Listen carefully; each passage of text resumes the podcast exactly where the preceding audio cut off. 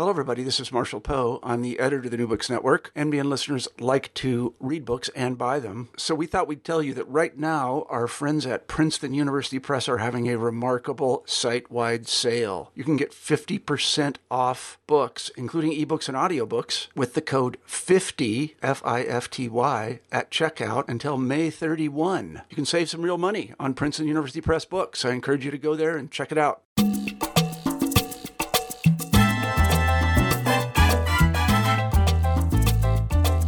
Hello and welcome back to New Books in Latino Studies.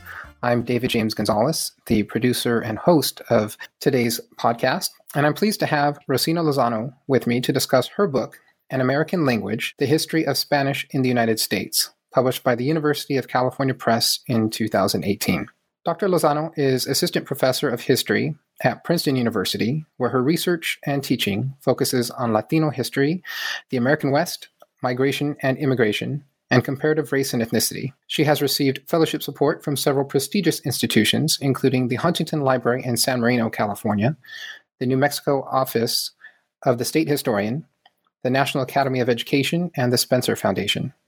Hello, Rosina, and welcome to New Books in Latino Studies. Hello, DJ. Thank you so much for having me. Well, I'm very excited. Uh, we've been in contact, obviously, before this, and I've seen uh, different versions of the book and presentations. So uh, for me at least, this is really you know an anticipated conversation. I'm very excited to talk to you about your your book. Um, but to begin, I was wondering if we could just, uh, if you would mind sharing a little bit about your personal and professional background uh, with our audience. Of course. So I come from a, a large Mexican American family. My grandparents immigrated from Monterrey, uh, León, and Ciudad Juarez, Chihuahua, in the 1950s, and they settled in California's Central Valley and worked as agricultural farm laborers.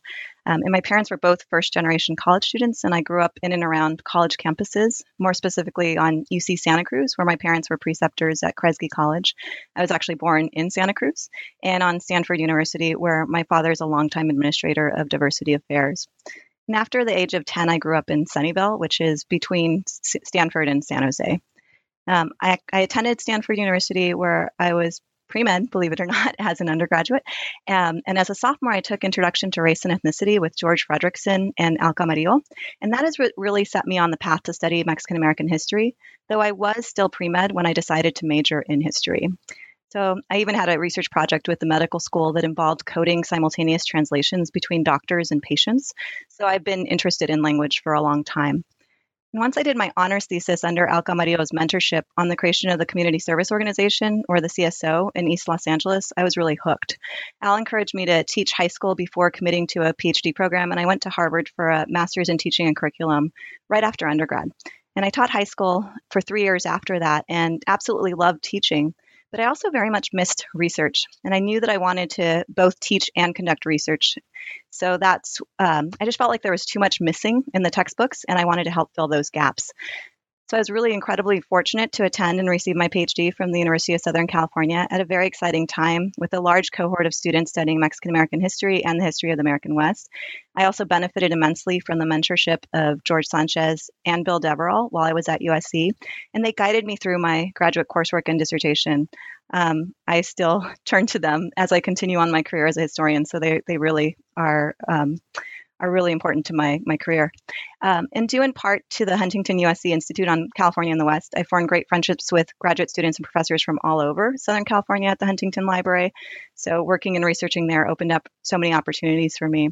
Um, after I graduated from USC in 2011, I had a postdoc, as you mentioned, with the National Academy of Education Spencer Foundation, and I took that um, at, year at the, um, the Center for Comparative Studies in Race and Ethnicity at Stanford. Um, and just five years ago, I began here as an assistant professor at Princeton. It's really hard to believe that I've lived so far away from California for so long now. Um, and while I've been here, I, have benefited from just amazing colleagues and mentors, both at Princeton and across the country, more than I can mention here, but they've just been so generous with their time and have helped me to continue to grow as a historian and teacher. And they're definitely all over my book acknowledgments. Um, so I'm really incredibly lucky. You know, I'm interested as you mentioned the the switch, you know, away from you know the. Well, it was funny because my parents actually. Uh, what did your, your parents and family think about I wanted that? to be a doctor, really, but they weren't going to discourage me from that. so my mom's like, "You never really loved seeing blood. So I didn't understand why you wanted to be a doctor, but that so so they never really pushed me in one way or another on that. And um, and my mom's a, a teacher; she teaches third grade. My dad was an administrator, and I thought about whether I wanted to do administration or teach, and I decided that if I wanted to get a PhD, that I would um, that it could be benefit me to have that teaching background, and so that's why I chose to go that direction instead of getting a master's in higher ed and going more an administrative route.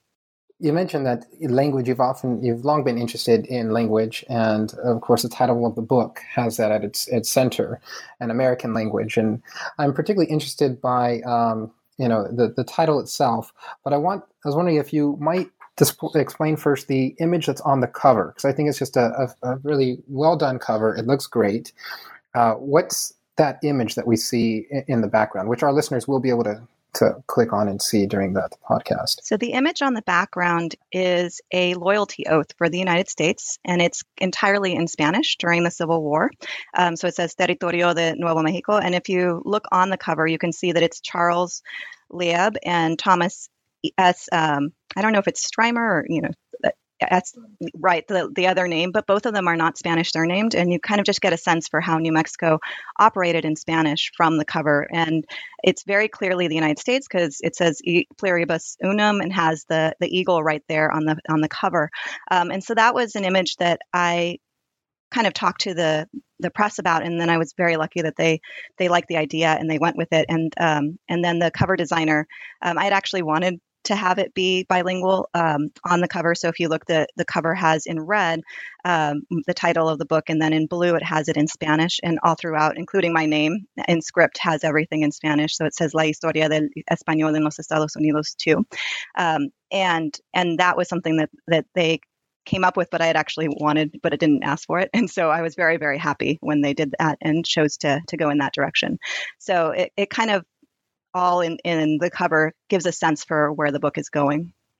No, exactly. That that's exactly what it does, and, I appreciate you and thank you for explaining that because I had noticed, you know, the smaller text, you know, the, so the bilingual, of the nature uh, of the cover came across to me through that, but uh, I even missed, you know, the subtlety of the blue cursive script uh, with the again title. Um, well, that's just right underneath, you know, the red bold and American language. So Thank you for pointing that out. And as you mentioned, it really does, I think, the cover, if you look and analyze it succinctly, um, you know, conveys the book's central argument, which uh, I believe is, right, that the U.S. is and always has been a multilingual nation, right? And moreover, uh, the particular subtitle here, The History of Spanish in the United States, uh, this is more of a political history. Is that right? Can you expand a little bit about you know, how is this a history of Spanish in the United States? Yeah, you're right. It's it is more of a political history. It's a politics of the Spanish language in the United States. So I looked at translations and official use of Spanish, but I also looked at the ways that it was being incorporated at, into schools because that's the next generation of who's going to be speaking a, a, language, right? So if, if the language is offered, then that gives you a sense of how it's going to live in society. And, and just the politics of using a specific language on these official forms or on letters when you're writing to government officials. What does it mean to see those in Spanish rather than in English? Um, and a lot of times things are translated, you know, for um, word count limits or things like that. I'm sure it's not necessarily the, the author's choice, but in, in this book, I, I explicitly make sure that everything is in its original Spanish when it is in there so that people can really see how much eh, um, people were using Spanish in these in these positions that are often thought of as being completely in English. Right. And to continue on just the, the political history thread of this, so this is, as it became clear to me, um, because uh, initially again reading the title one would think oh okay um, there's various ways i guess to interpret uh, you know the history of spanish in the united states. But to me it's, it is very explicit with a subtitle that that's within the formation of the us nation right? As opposed to like a, a very broad history of spanish in the americas which would be quite different right? Um, so you could add a little bit or exp- expand a little bit more on that part that you know the the you know intersection at which that this book focuses on within you know the role that Spanish plays in the formation of the United States itself. Right. And so there's a lot of different ways that I argue this in the book. But for, for one example, um, so as as more and more scholarship has been coming out on the 1840s, and I'm thinking of Brian DeLay's book or others that kind of talk about just how many um, native, well, I guess that, that just the native empires were in control of a lot of the West at the time.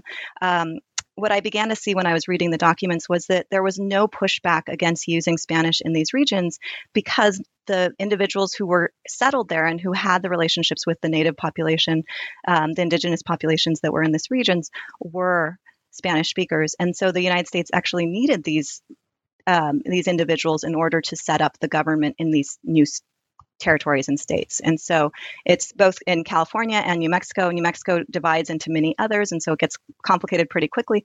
But that's the central tenet: is that each of these um, spaces could not have begun to be a part of the United States without the use of Spanish. Exactly, exactly. And so in in that point, then the the uh, sort of you know, starting point for the narrative then is 1848, right, with the um, the conclusion of the uh, U.S. and Mexico War, and the book itself is organized into two parts.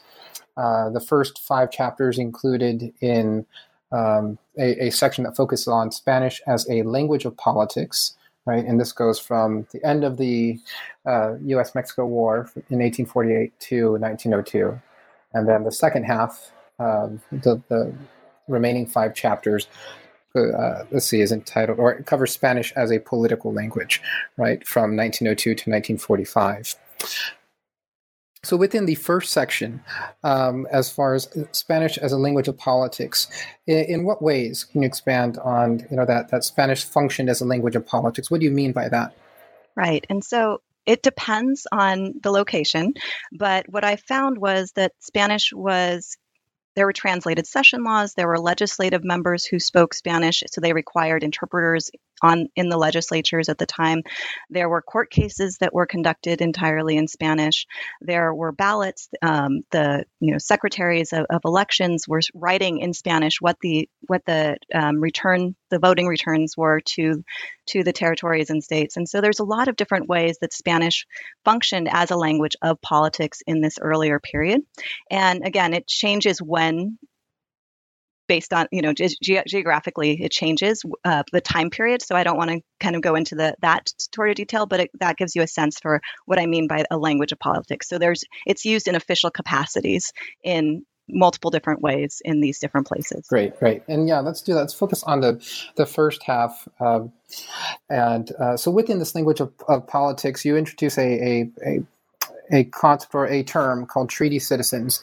Uh, can you explain what that term is and how this group like functions within what you were just explaining, uh, making that, is making Spanish a language of politics within these new territories? So people who are from Texas may have noticed that I have not mentioned Texas yet in my description of my book, and and so treaty citizens is one of the reasons that I treaty citizens is what I came up with for the reason why I don't include Texas. Um, and so Texas, you know, becomes a territory much like it leaves Mexico earlier. It also becomes a state of the United States prior to the U.S. Mexican War. There were, of course, issues, you know, Mexico not necessarily um, recognizing it and all that, but at the same time, Texas was not the same as these other parts of, of the um, Southwest that became part of the United States later. And they also had uh, Anglo populations that were about 10 to 1, right, when that transfer occurred. And so they never really saw the same sort of language, Spanish as a language of politics in Texas as they saw in other parts. Whereas in New Mexico, there is, you know, 95% of the population um, is Spanish speaking. Um, some obviously spoke English too, but it's a very small number. And what they had in common with California, you know, they can't necessarily be traveling on a train to go in between or, you know, talking about how they're using Spanish, but they had that in common with the other individuals who also became citizens by this by the Treaty of Guadalupe Hidalgo. Um, in, in California as well. So the treaty citizens are from 1848 in the Treaty of Guadalupe Hidalgo in Article 9. The, the U.S. government in Mexico agree that all those those residents who are in this ceded territory who were Mexican citizens would become US citizens. And there's no proviso for race, there's no proviso for language in that. Um, so, but all of those individuals, you know, at the stroke of a pen, they don't even know it at the time, right, become US citizens. And some of them didn't want it, right? But they all become it at the same time. So that's what unites the large kind of geographical scope of the book is these treaty citizens. Gotcha. Right.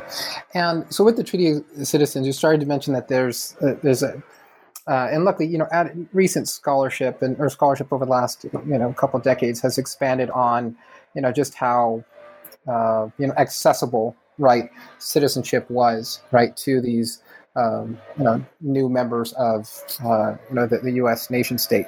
Uh, so can we get into a bit more specifics as to whose they were, right? Because there's I guess population figures, you know, vary right based. I think you state something around fifty something thousand, right, or so are incorporated under this new category, but yet, right, obtaining those rights and benefits of citizenship as whether they're you know, being claimed through the Treaty of Hidalgo was uh, was oftentimes tenuous, right? It wasn't just universally granted. So you can expand on that a bit. Yeah, so it does get pretty complicated in that who's who was considered a citizen under Mexico was not necessarily who the United States wanted to make citizens, right? And so um, you have the 1790 Naturalization Act, which doesn't really affect these individuals since they're not being naturalized; they're just being granted citizenship in a in a different sort of way. But that would that said only white individuals could become citizens of the United States, be naturalized, right?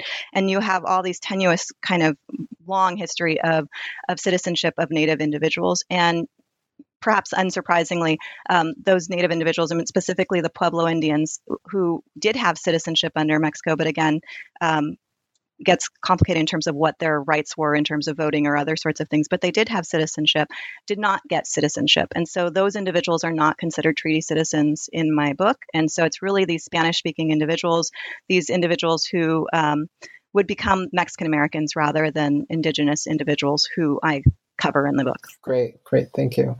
And within these treaty citizens, it seems that these were typically, at least some of the most obvious ones, would be those that um, held property right, already were within the existing class structures and, and political structures had were the elite of the region. Is that is that appropriate? Yeah, I would. I, I, mean, that's definitely who left the records behind That most of the records that I was looking at. Um, in terms of who actually becomes citizens, um, there are individuals that do not have property and who are um, who are voting pretty early on. So if I have these rolls from the 1860s that I found in, at the Huntington Library, these scrolls of voters, and you know nine out of ten of those individuals were Spanish surnamed individuals who most likely could not write since they did not write their name on the um, the actual list of voters, um, but some did. So you can see the the, the change in names. So um, so especially in New Mexico, that was a larger group than just the elite that um, that practiced the rights of citizenship, but definitely the ones that were leaving behind a record were those elite um, that you're talking about. Mm-hmm.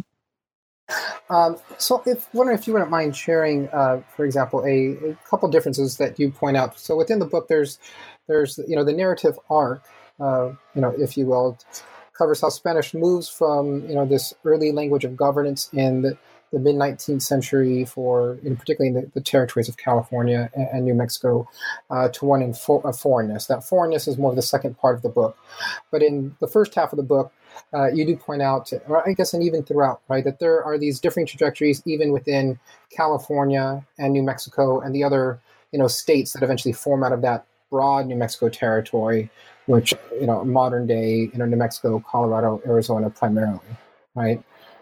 So what is part of the one of the, the, key you know distinguishers as to how you know this successful you know these treaty citizens were at you know claiming rights and accessing rights through the Treaty of Guadalupe Hidalgo, uh, and you know really making Spanish uh, you know at least a, an important aspect right of that transition from um, you know Mexican governance to U.S. territorial governance. So there's a, a huge difference in in the territory that that's ceded from Mexico pretty quickly, and that hap- and that California becomes a state and rather than remaining as a territory.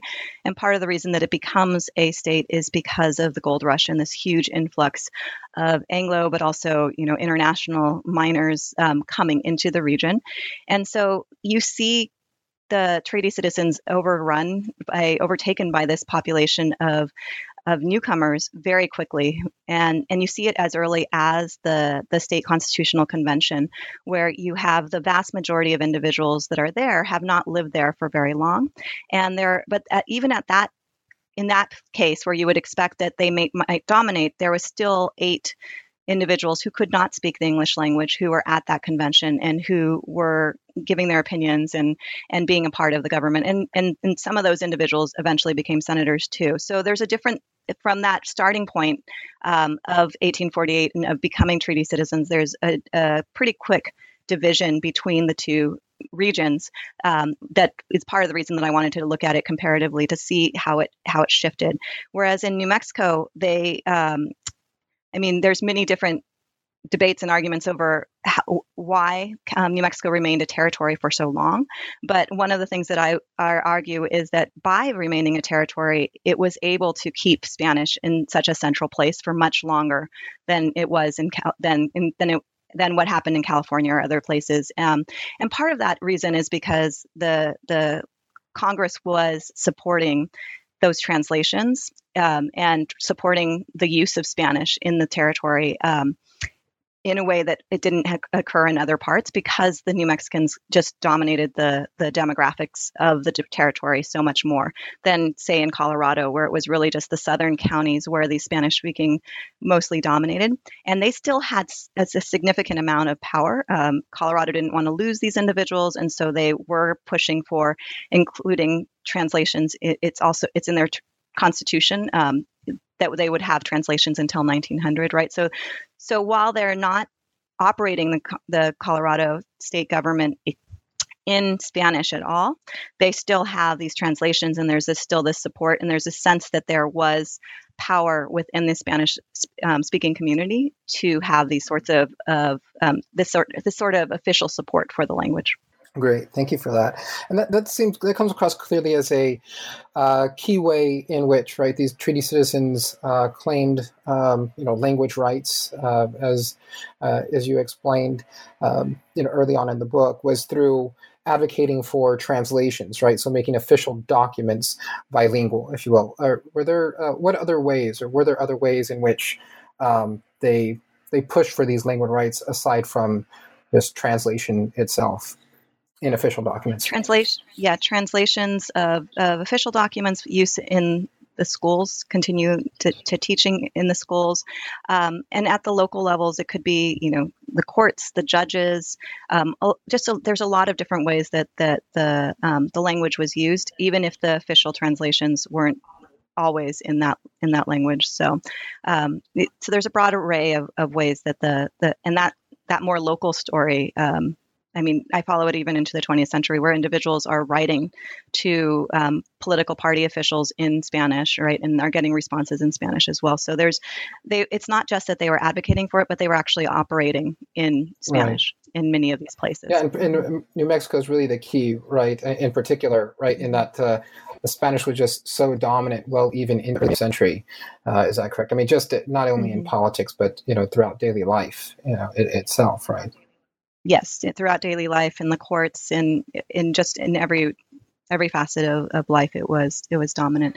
Um, and in, in southern colorado it was is similar and then there's pockets of, of arizona but arizona never had the same sort of support for for the language as as the the rest of the, right, the right. territories. Yeah, and now I'm thinking as it thinking of it actually. You know, I I probably glossed too much over this concept of language rights, which is really important, uh, I believe, and you add quite a bit to, uh, you know, the discussion of it. You want to take a, a moment just to explain uh, what maybe the the this you know writings are, the history kind of of language rights is, and and how you your book and you know really adds uh, depth uh, to the concept and, and scholarship on language rights.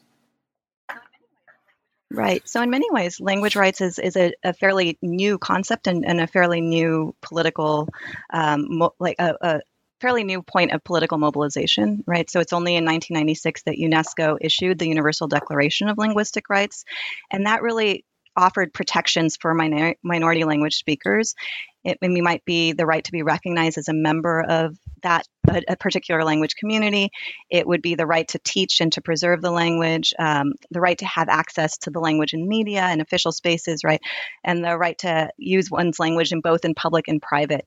And these individuals, these these um, treaty citizens, as I call them, were not, of course, looking to other societies and talking about language rights with them and trying to figure out how to advocate for them. Um, these were um, it was absolutely necessary that that Spanish was used in order for them to to actually become citizens, right? So in, in many ways, the book is looking at the ways that um, this group of in- individuals who didn't speak Spanish were um, were offered um, the opportunity to participate in citizenship, right? Um, and and so in some ways, language rights is anachronistic because people don't think of it in this earlier period, and in other ways, um, it was very organic for them. Right? It was it made absolute sense, and it was what gotcha. they needed in order to participate. Thank you for that. So, uh, as we've covered, the, you know, the first part of the book covers the, treaty citizens, you know, make their claims to language rights, you know, in early form again, something they don't articulate, but something we we conceptualize and theorize about now. Um, during this, you know, first fifty or so year period, 54 years, I believe it is, up until about 1902. So 1902 becomes the dividing line for your uh, narrative before we switch into the, the second half of the book, where Spanish is um, becomes more of a, of a, political language. So can you explain the division um, as far as you know the the year itself, and then what what transpires as we move away from Spanish being used as this you know official language, where you know the transition of governments is occurring and very much necessary. To then what happens after that? Right. So 1902 is an important year for a couple of reasons. And one is because it's the year that these five senators go into New Mexico and begin to really ask a bunch of questions about what language is being used in society in New Mexico.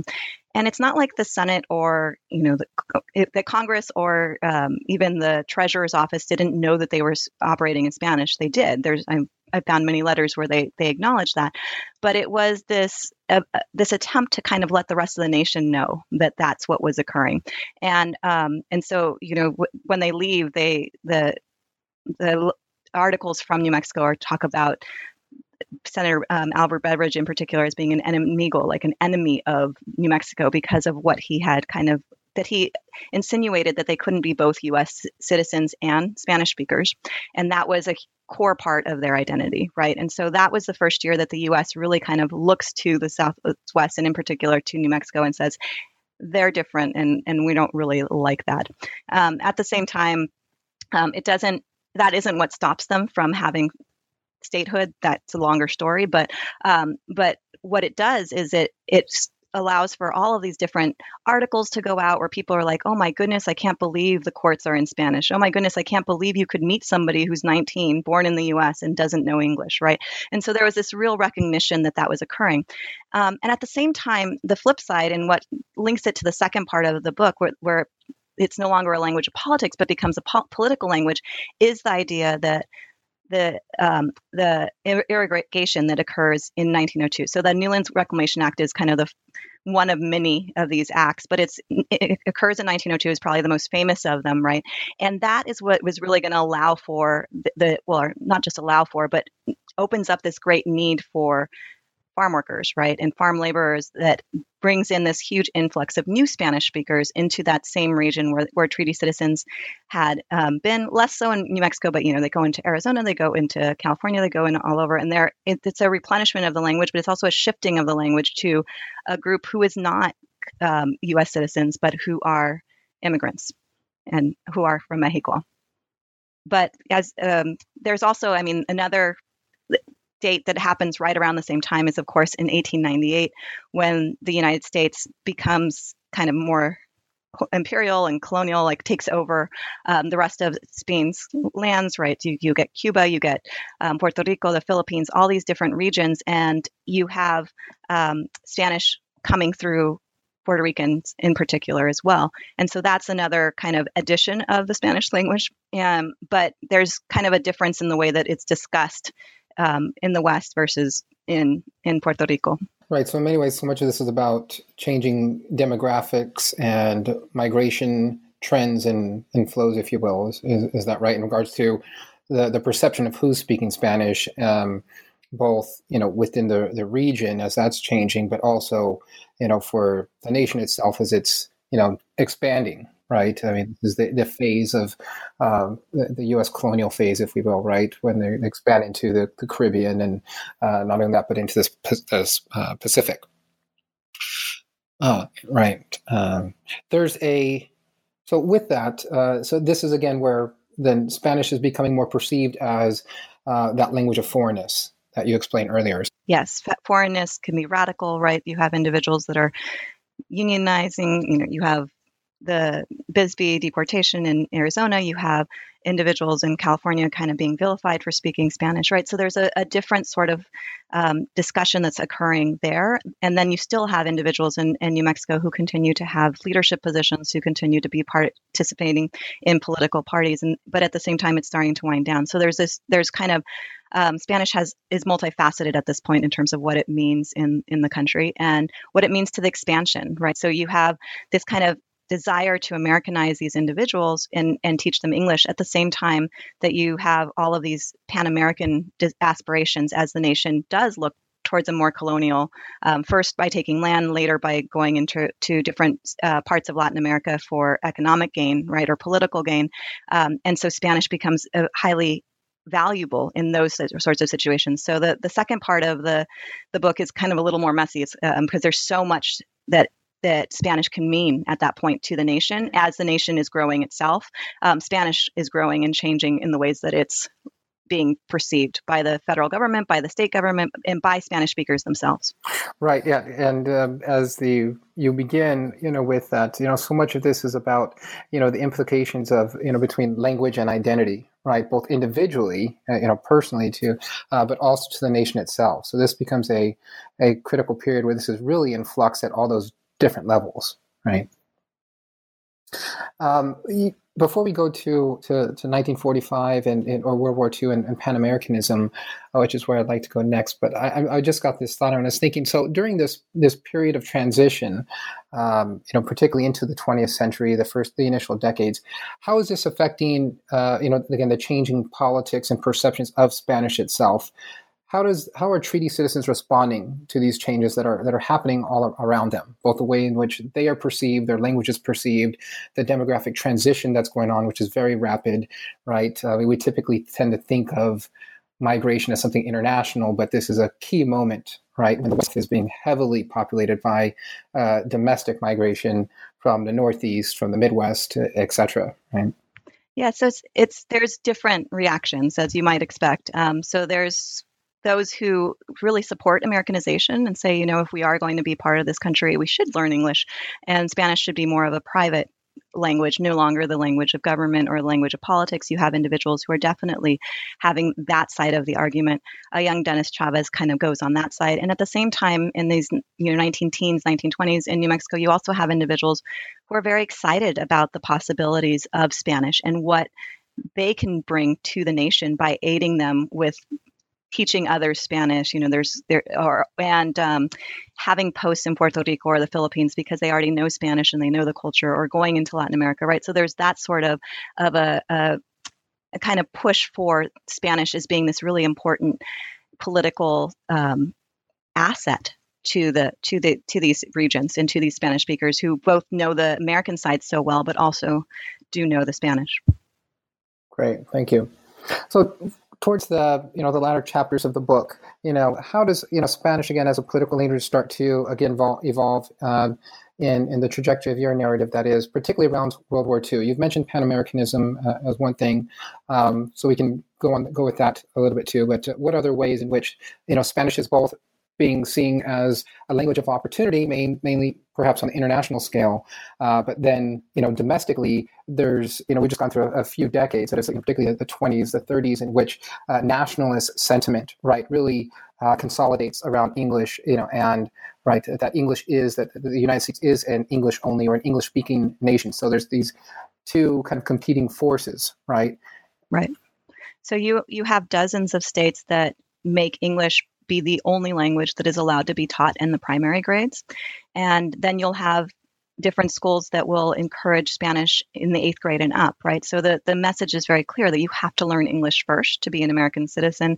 And then after that, it is very useful to have these other um, this, these other languages, uh, in Spanish being the the major one, right? Um, so Spanish becomes the the most spoke, the most learned modern language um, at, it surpasses France, uh, French, sorry, not France, uh, surpasses French in the 1940s, like right during the, the, World War II. And a lot of that has to do with the larger movement towards Pan Americanism, a lot of interest in it, but also the war itself and, and these kind of, I mean, you've probably seen, you know, Walt Disney doing these movies, good, um, the, good neighbor policy, and these good the, these um, desires to have these stronger connections with Latin America.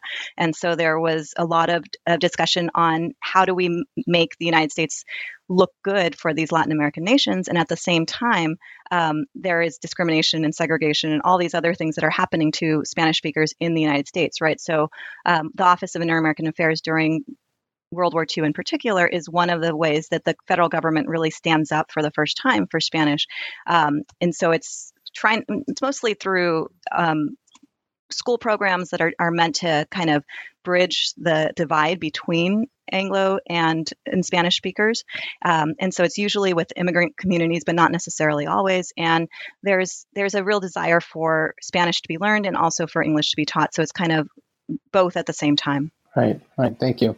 So after the the the you know main set of chapters really kind of end with the right right around World War II. The epilogue takes us a bit beyond that. We kind of provide a peek, uh, you know, into or glimpse into the implications for uh, you know Spanish, you know, in you know the latter half of the the 20th century. Um, care to you know just add a little bit of what you cover there in regards to you know how this carries out beyond World War II. Right. So um, part of the reason I don't go into that period is that that's a period that's been so well studied by Chicano scholars or other scholars, um, and so you know Guadalupe San Miguel has covered very well the Bilingual Education Act. You know all these sorts of things that come because of Chicanos advocating for the language, advocating for learning more about you know the history of Spanish speakers in the United States. Um, that that sort of history is is better known. Um, that you have, you know, CSO. Steve Pitti talks about the um, how the CSO would have these citizenship courses in Spanish for individuals who are older, right? And and the 1952 Walter McCarran Act allows for those individuals who lived in the United States for a long period of time to take naturalization exams in Spanish. Um, so you have a very different sort of story in the post World War II period. You have the rise of Spanish in a um, again, right? So through larger migrations that come in that that period post 1965, but then again in the 1980s and 1990s, so you have a, a very different sort of population that comes into that into play, um, and for the most part, that earlier history by that point of treaty citizens of Spanish as a language of politics is is forgotten um, at by the, the that period, right? So it's not really in play in the same way. But at the same time, there are very significant gains. Um, the probably the most significant was in 1975 when the Voting Rights Act um, extended the language rights to voters who spoke who speak Spanish. So it you know 1965 the Voting Rights Act is is what's well known and it was um, and it's a in its extension in, in 10 years later is what allowed for ballots in certain counties to um, under certain conditions to be in other languages. And specifically those were in in certain asian languages. Um, they don't designate which ones but most likely you know chinese um, and in spanish. So and, and then chinese is most likely depending on what, what part of the country is either mandarin or cantonese right? So um, so there's this this national recognition of languages and language rights that comes in the 70s, along with uh, many other, you know, civil rights um, sorts of gains that that come into play. Um, but for the most part, I feel that that has been well covered by other scholars, and so um, I, I, was really interested in that earlier history and um, and finding where that where language politics was prior to that that that story. Well, I think, and thank you for for adding and explaining that. and um, you know, in regards to your book again, I mean, covering that hundred year period, if you will, you know, after the Treaty of Guadalupe Hidalgo and the end to the U.S.-Mexico War, uh, is is such a needed uh, history and story. I just it got me so much thinking about my uh, you know even uh, my own lifetime in California and how you know Spanish, the language itself, right, has has been so politicized throughout my life. My parents, you know, were uh, bilingual educators, and I'm thinking about the context that they dealt with. Know, uh, bilingual education, particularly in California, was perceived in the 70s, the 80s, eventually getting banned in the 90s. Uh, you know, me growing up, you know, with with my parents as educators, as bilingual educators, uh, uh, you know, there was just this feeling that you know you didn't want to. My parents never explained this to me, but it became clear to me that they didn't want their children being labeled, you know, as English language learners or even bilingual, right? And now we're just at a completely different moment, right? Where, where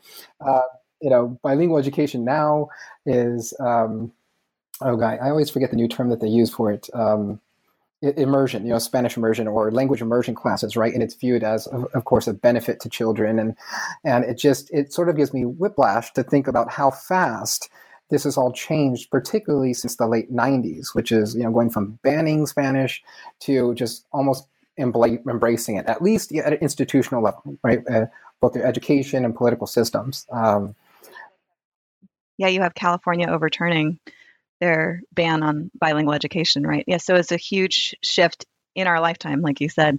Um, and I think that both of those sides of the coin, in terms of Spanish as kind of being vilified, and I hear stories from so many individuals who whose father didn't speak Spanish, but their grandmother did, and that they now do because they've gone out of their way to do it. So you can kind of see within family structures the ways that language politics has affected individuals um, at the like at the most intimate levels, right? And and I uh, I really love hearing those stories. So so true. You can really you know track it over generations, right? And kind of peg maybe even now with with language fluency. I mean, my my children again growing up in an era to where Spanish is so much more embraced, and that's not to right gloss over the challenges still and you know the nativist sentiment that still exists not only in, in the state of california where you and i are speaking but but nationally um, as well but it's uh, it does seem clear to me that they are, you know, they are approaching Spanish and having a hunger for, you know, different languages, not just Spanish. You know, growing up in a very multicultural uh, society,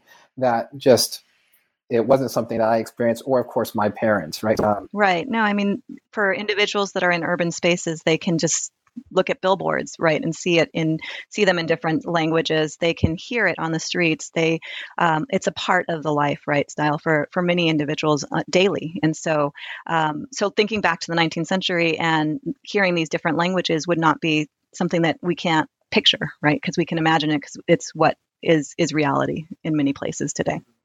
I almost kind of wonder if then, uh, you know, and I hate to again just overly think about this, but how much uh, you know, maybe we're getting to a point where we were before then. You know, at, at this initial moment, uh, you know, scholars, you know, categorize these periods, you know, of borderlands type of, you know, multi-ethnic interaction where things are kind of up for grabs, so to speak. Uh, but just if if our site, if we're maybe getting back to uh, so, and it's not a nostalgia that I'm trying to point out here, but just a, a point where again, the the languages that are using, the cultures that are using, we just become much more comfortable, right, um, with the variety and, and the diversity that is around us. And I know that's very local, you know, local and regional, even within our own nation. But if somehow, well, I think that's a huge, it's a huge point in the politics of language in general that I do bring up in the book, and I talked about it a little bit with California and New Mexico. But it um, language rights are regional and are state based and locally based, right? So if you don't have something that um, that actually that restricts the use of language, then cities and towns and counties can have their own laws that allow for translations or eh, you know miami is a, a, key example of this in terms of you know the bilingualism that is there right? So you can have that in specific regions and it can be very locally based. And until the united states like at this point they're one of only eight nations in the entire world that does not have an official language right? And so and because of that and because of you know federalism in general and and not having to do what the federal government does with language at the more local or state level, it does allow for for everyone's experience to be very different. You know, we might be talking to somebody who is in North Dakota who says, "Oh, no, I don't really see the language at all," right? But um, and so it it um, it can be very the official language use can get um, it can be very much segmented into those different places. So individuals' realities is very much dependent on where they live um, then and today. Right. You know, and that's something you bring out early on the book that kind of brings us in the role that federalism has played, right, in uh, you know that is the the, the multilingual, you know, nature, I guess, of, you know, of our country, as well as its multicultural, uh, you know, type of you know diversity, and that as it expanded, right, the concept of federalism being the you know constitutional kind of guiding point of how territories are incorporated, getting to you know make decisions on their own, if you will, uh, and that type of relationships and debate between the federal and states and territories uh, is what allowed this kind of you know in ways which is ad hoc and at times you know sort of arbitrary type of progression, right, to where uh, I think, as you're right, it, various regions in this country, people just presume that again, right, English has always been, you know, the language of the nation, the U.S. nation, and uh, or even of that that territory, at least within you know expansive memory since maybe even Native American periods, but in indigenous periods. But uh, you know, when you look to other regions, particularly this, you know, particularly California, the Southwest, you know, Spanish not only predated, of course, uh, English as a European language that was being used in the region, but um, you know, one that uh, you know has continued you know throughout. All right. Well, thanks so much for for your comments on that. Uh, I do want to give you one you know a, a, moment to also share with us what you're working on now. Uh, not not to get yeah yeah so i'm, I'm working on my uh, second book project which i'm tentatively calling intertwined roots right now um, and a lot of your last comment actually kind of segues well into it and that's the fact that you know spanish while it is an American language, and, and it's an American language in multiple different ways, right? As an, a language of the Americas, right? Um, American is not just for the United States, but also as a language of this nation, and you know, um, central to its its creation.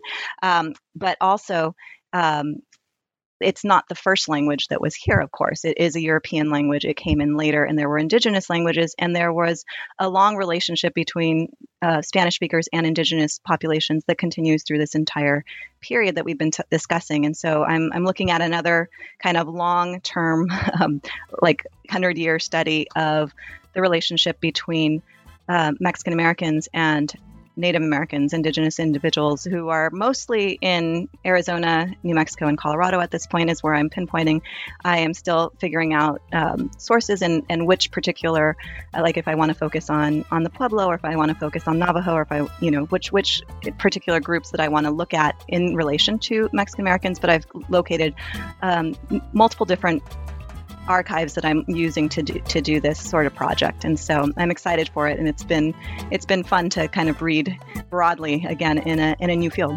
Great, great. Well, I'm excited for that. That sounds very fascinating. But you've given us plenty to think about. Thank you so much for the opportunity to talk with you. I'm a longtime listener, big fan.